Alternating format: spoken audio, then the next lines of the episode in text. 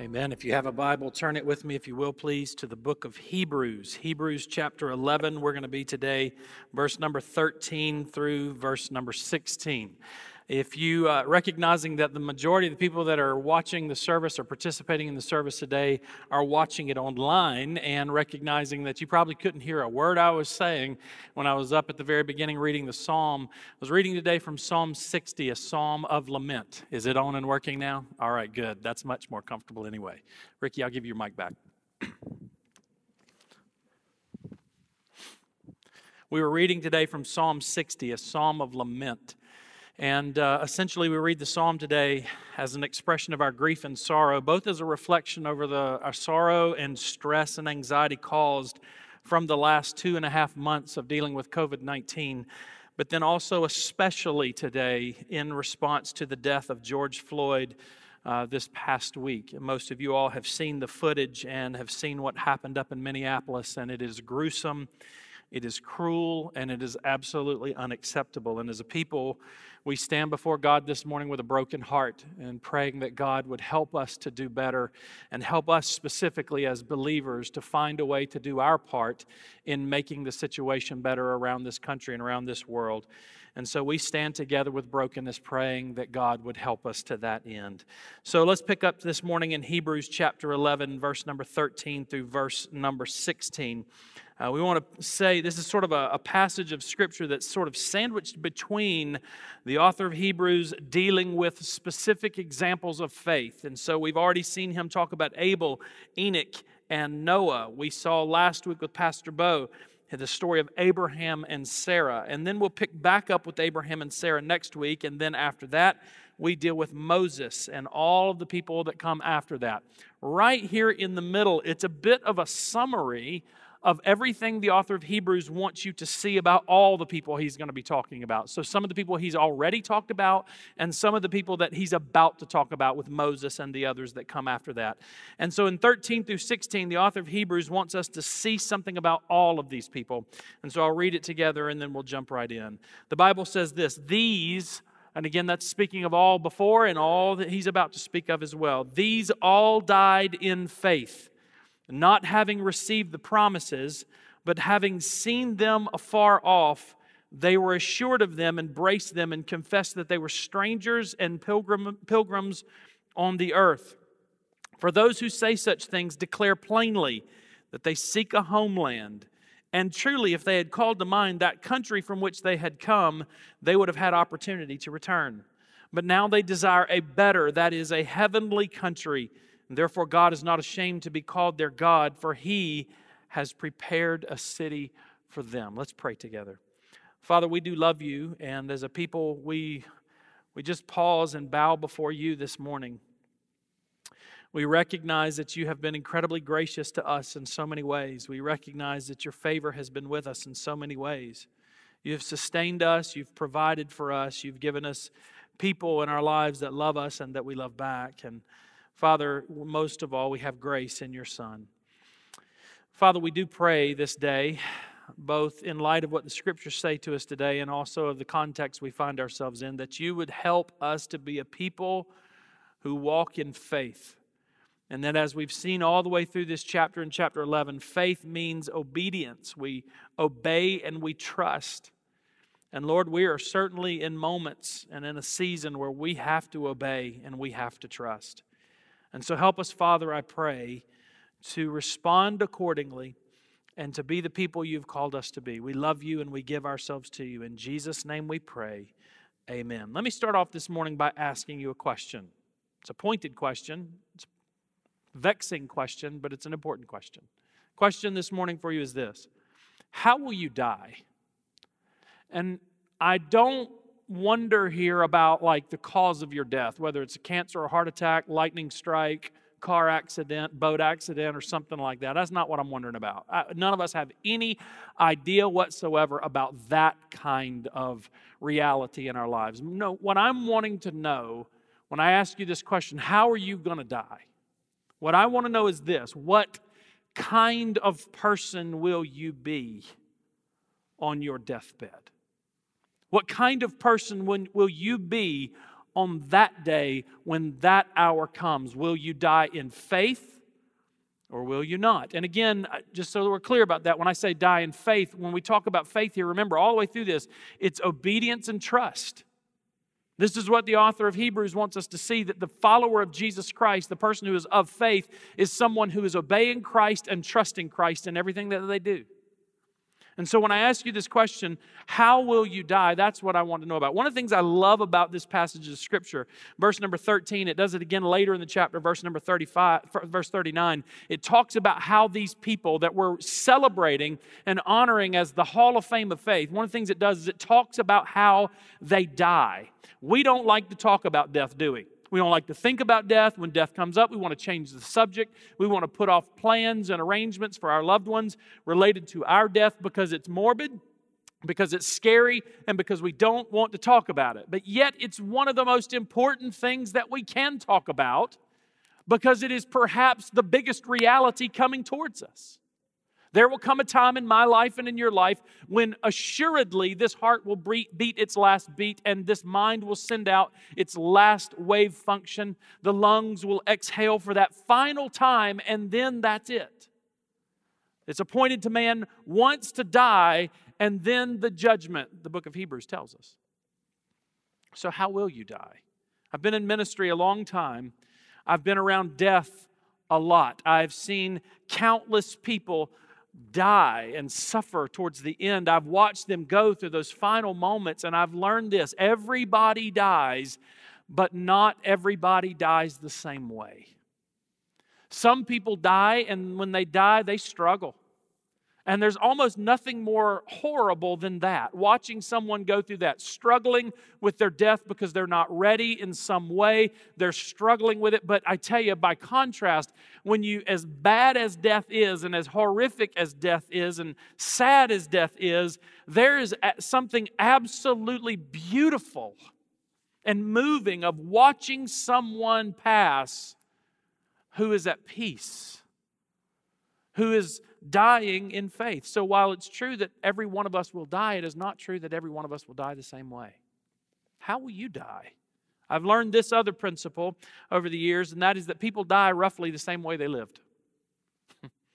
we somehow, some, some way, think that we can live this way, push off obedience and trust in God, and yet at the very end, we're going to tie it all together some way. No, that almost never happens roughly speaking, people die the same way they lived.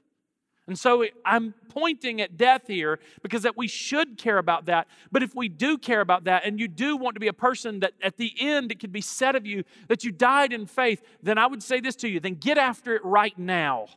It matters how we live right now. Our obedience must be found right now. Our trust in God must be found in us right now. And I think that's what the author of Hebrews is talking about in verse number 13 through 16. So, when we talk about people of faith, what could we say about them? Well, number one, verse number 13, the first part. What can we say about people that die in faith? Well, first of all, they trust even when they do not see. They trust even when they do not see. I love this. Verse 13, these all died. So he's talking about Abel, he's talking about Enoch, he's talking about Noah, he's talking about Abraham, he's talking about Sarah, he's talking about Moses, he's talking about all the people that he's listing in the book of Hebrews, chapter 11. These all, they died. And how did they die? They died in faith, that is, trusting and obeying, not having received the promises. Let me just ask you this question Do you have enough faith to live and to die without seeing all that God has promised come to fruition? In an age where we can do amazing things really quickly, we are often impatient and impractical in the way we think that things are supposed to work out for us. I mean, think about it. A couple hundred years ago, if you wanted to do something as simple as make a biscuit, you had to grind wheat, you had to knead the dough, you had to lay it out, you had to cut it, you had to bake it. I mean, these are hours and hours. I can push one button on a microwave now, and in a couple minutes, I've got not a very good biscuit, but I've got a biscuit. We can do th- we can get on airplanes and cross oceans and do all of those types of things. Think about the speed with which we can do things today. And because of that, there's this built-in expectation of immediate gratification. And when things don't go the way we think they're supposed to go, we get impatient and we bristle and we even have the audacity to get mad at God. I'm just telling you, folks, that's not the way things work in God's economy. That is not the way things work in God's kingdom. It is long, it is arduous, and it is just the case that His people live, they breathe, they die, and all we ever see is a part of the work that is unfolding in God's kingdom. I mean, think about it Abel, Enoch, Noah. They got to see little glimpses of what God was doing across the whole tapestry of history. They could only see a little part. But think about specifically Abraham. Abraham, Genesis chapter 12, God gives him some resounding promises. Abraham, in you, all the nations of the earth shall be blessed. What? In you, your descendants will be as numerous as the sand of the seas and of the stars of the sky. Abraham, I will bless you and make you a great nation. He's an old man, and for decades he goes and lives and he does not see God's promises come to fruition. And then finally, Isaac is born. And in Isaac, it would be through Isaac that Jacob would come, and in Jacob would have the tribes. And then eventually, over time, over a time that spans much, much, much, much, much longer than Abraham's temporal slice, God would unfold his kingdom in the culmination of Jesus Christ. And yet, 2,000 years later, after that, billions of people around the world would be following this man, Jesus Christ, who comes through the seed of Abraham. Abraham is promised something that is in relation to the whole, and yet he only has the ability to see one little temporal slice of it. He dies in faith, that is, not seeing everything that's going to happen. It is often the case that we never see the full result of our faithfulness. And we get frustrated and mad when we don't see the full result of our faithfulness. We say, I've been faithful, I've worked hard, I've been obedient to Christ, and we expect Him to do it now. What you've got to understand is that we have to have a broader gaze, a broader gaze that extends well beyond just the slice we're in now, but to the whole of the fabric of history. We often get frustrated when we don't see the result of our faithfulness. It's often the case that we only see a small slice in our lifetime even if it grows into something much, much, much larger after we are gone. We live our lives, therefore, as people that believe and trust even when we don't see. Remember Jesus' reference to Abraham in John chapter 8? Don't flip there, let me read it to you. In John chapter 8, verse number 56 through 59, Jesus says that Abraham rejoiced to see Jesus' day. And when you read, if you're just reading through the Gospel of John there in chapter 8, when, when Jesus says that, it's kind of an odd statement. Like, what does that mean? What do you mean that Abraham rejoiced to see Jesus' day? But here's essentially what he means Abraham realizes that God had given him a promise through his seed, all of the nations of the earth would be blessed. What could that possibly mean? It would mean through his descendants, through his great, great, great, great, great grandchildren, a Messiah would be born. And through that Messiah, salvation would be made for the ends of the earth. And Abraham, though he would live in this temporal slice and only be able to see with his own physical eyes and touch with his own physical hands only little bitty parts of the whole, he could look forward through faith. He could see in his mind's eye through what God had promised him that a day is coming that his work would pay off massively because the Messiah would come. Jesus said this Your father Abraham rejoiced to see my day, and when he saw it, he was glad. And the Jews said to him, You're not yet 50 years old, and you've seen Abraham. Jesus said to them, Most assuredly, I say to you, before Abraham was, I am. And they took up stones and they tried to kill him because they realized he was claiming to be God. Abraham could see thousands of years before, he could see looking forward that the Messiah, Jesus Christ, was through his seed.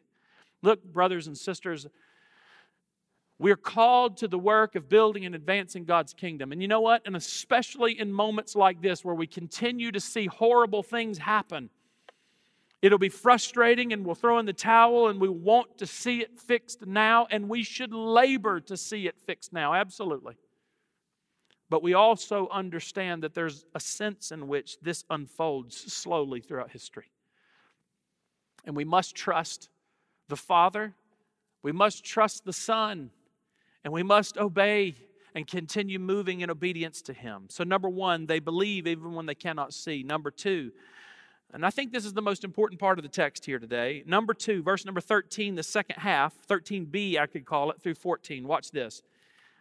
Uh, this is not the tightest little point I could make, but it, I'll say it as concisely as I can. Number two, they are increasingly unsettled in this world and they long for another world. They're increase, increasingly unsettled in this world and they long for another world. So, verse 13, they all died in faith, having not received the promises. But watch this. But having seen them afar off, that's what Abraham was doing, right? Having seen them afar off, they were assured of them. Now, watch this. They embraced them. And I love this. And they confessed that they were strangers and pilgrims on earth. For they, those who say such things declare plainly that they seek a homeland. What is, what is it saying here about Abraham and about Moses and about all of them? It's saying very simply this that there's a time. Isn't it amazing how this sort of corresponds with age? I remember as a young man, some older men saying to me that there comes a point in life where you have more on the other side than you have on this side. Maybe loved ones have gone, people that you cherished are no longer with you. You don't get to do the things in life that used to satisfy you, and even if you could, they would no longer satisfy you.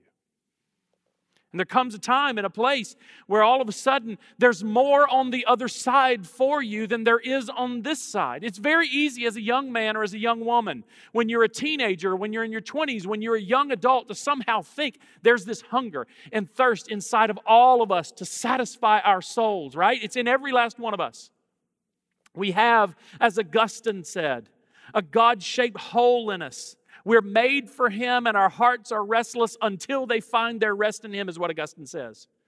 We have this hunger and this thirst inside of us for something that will sustain and satisfy us. And when you're a young man or a young woman, here's the illusion that's easy to buy into because there's so much in front of you that's good and wonderful and pleasurable and enjoyable. I mean, think about it. When you're a young man or a young woman, there's marriage and there's children and there's careers and there's adventure and there's travel and there's all of those things. And it's easy to somehow think that your happiness could be found in the pursuit of all those things. And then this is what happens you go down those paths, you get all of those things.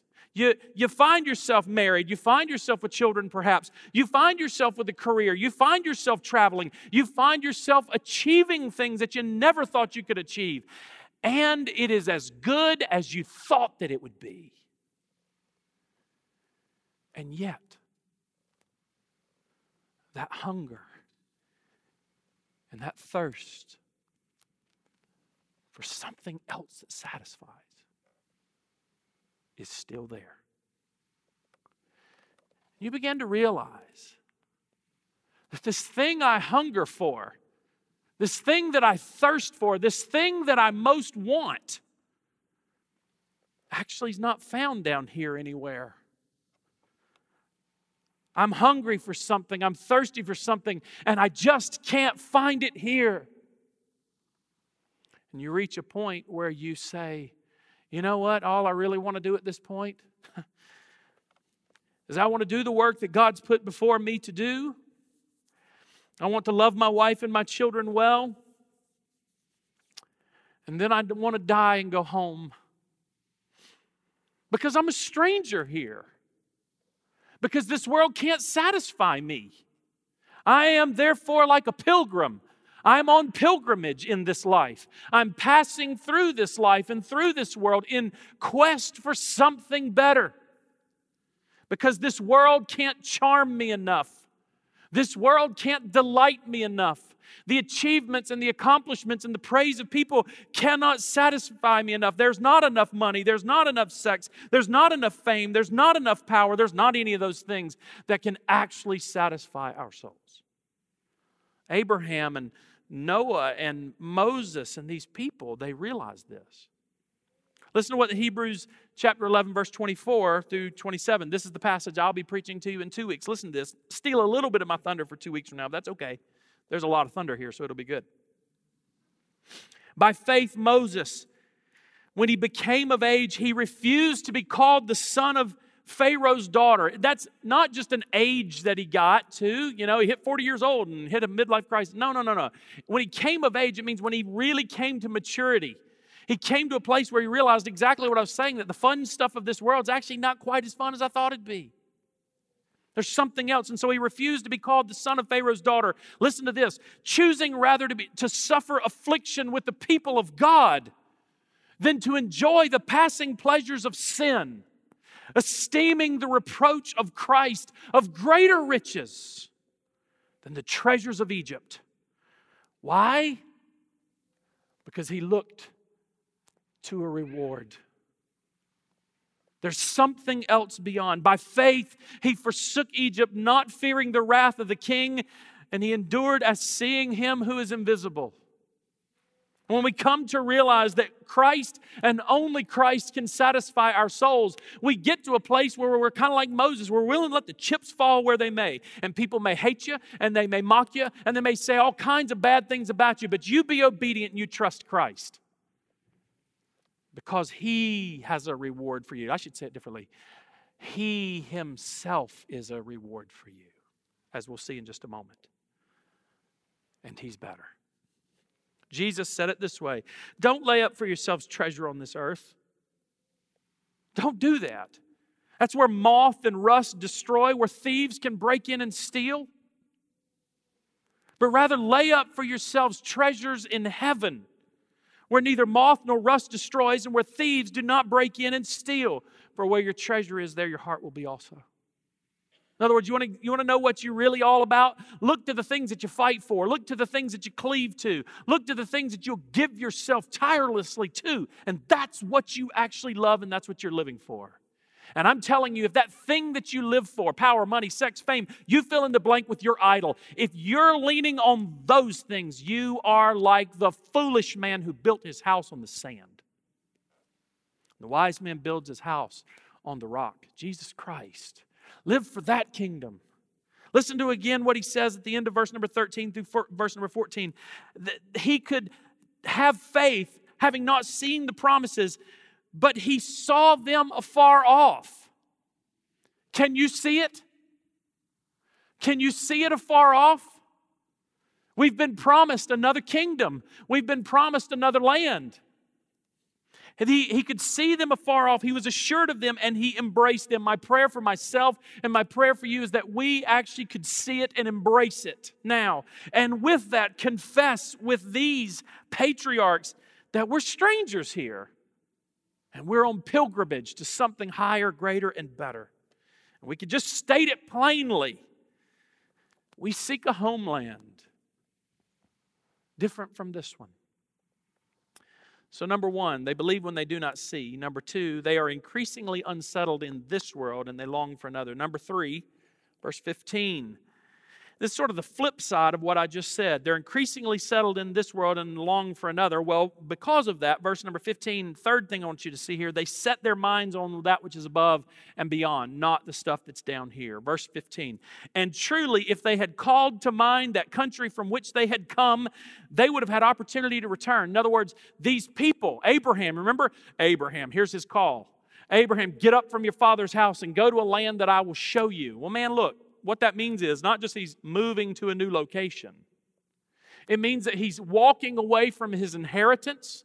He's walking away from his comfort. He's walking away from everything he knows and trusts and enjoys. And he's leaving it all aside. For what? For a land that God will show him. This is faith, brothers and sisters. Sometimes we have to let go of the things we most like. Sometimes we have to let go of the things that we're comfortable with. And sometimes we have to just step out in faith and trust that He's got this. And as we do that, listen to me.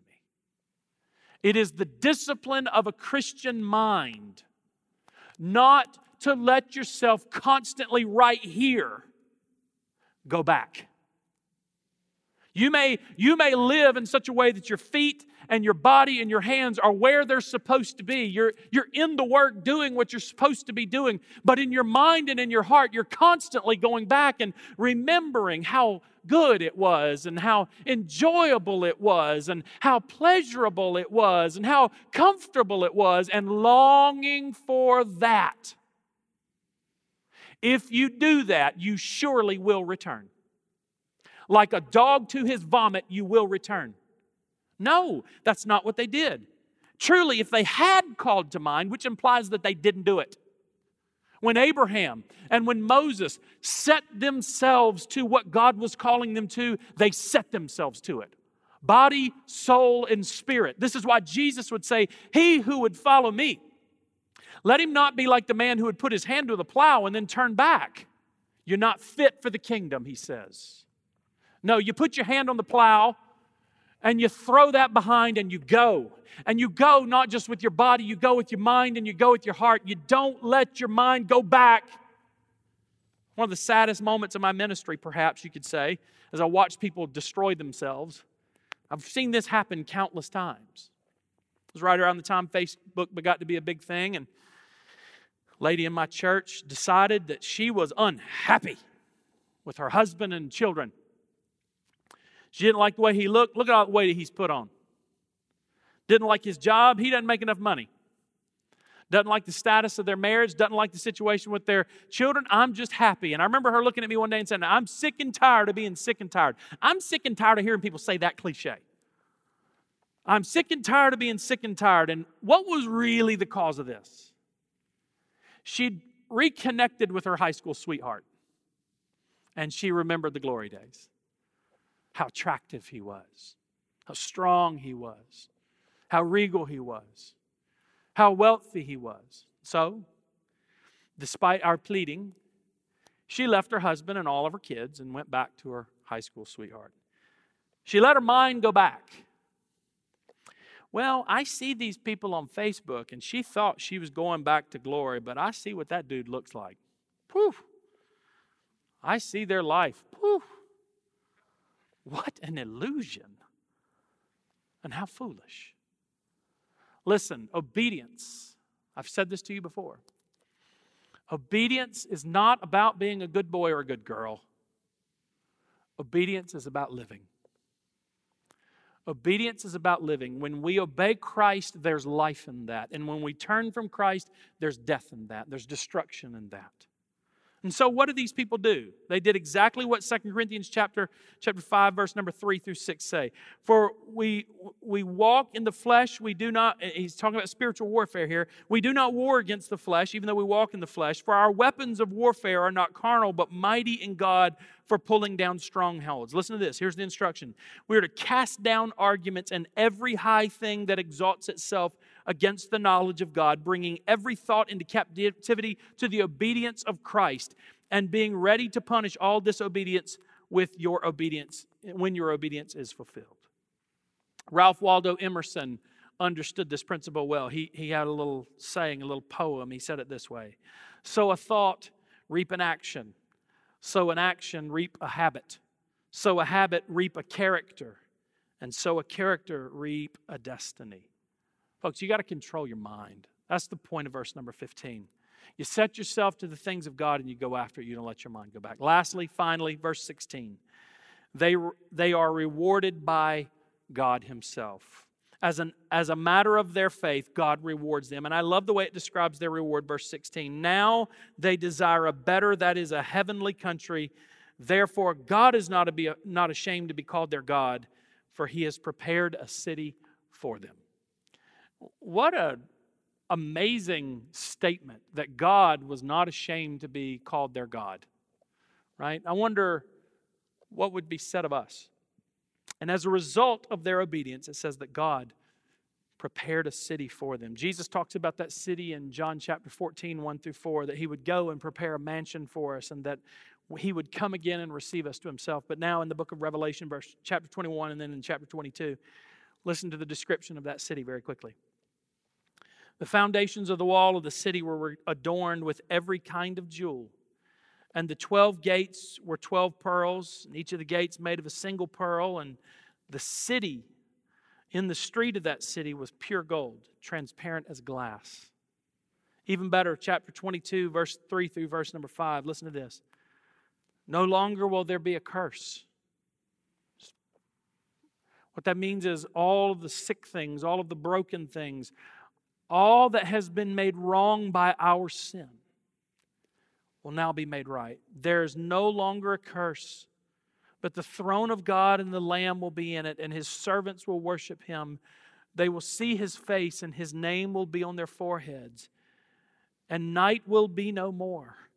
There'll be no need for a lamp or for the sun. Listen to this for the Lord's glory will be their light, and they will reign forever and forever. Brothers and sisters, let me ask you a couple questions as we close very quickly. How does your faith handle it when things don't go the way that you thought they would go?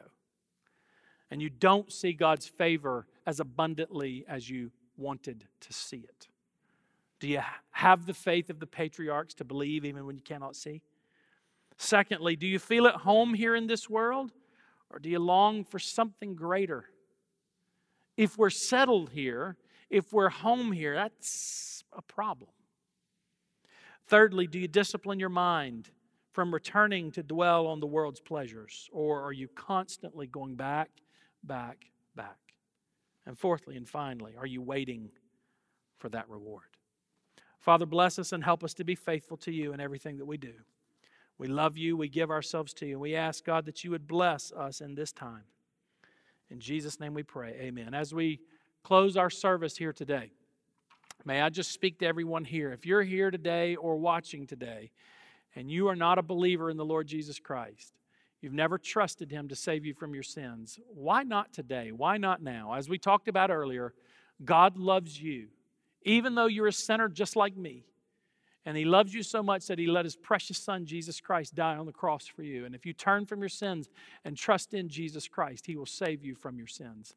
If you've never done that and today you'd like to do that, we'd, we'd love to see you do that. If you're watching online, you can respond to the numbers on the screen and we'll have someone follow up with you. If you're here in this auditorium and today you want to trust Christ as your Savior, here's what we're going to ask you to do. We're asking you to go out that door and there'll be a room over there. One, I forget which room it is, but there'll be someone over there to guide you, and there'll be someone over there to talk with you about what it means to, to trust Christ as your Savior today and to give your life to Him.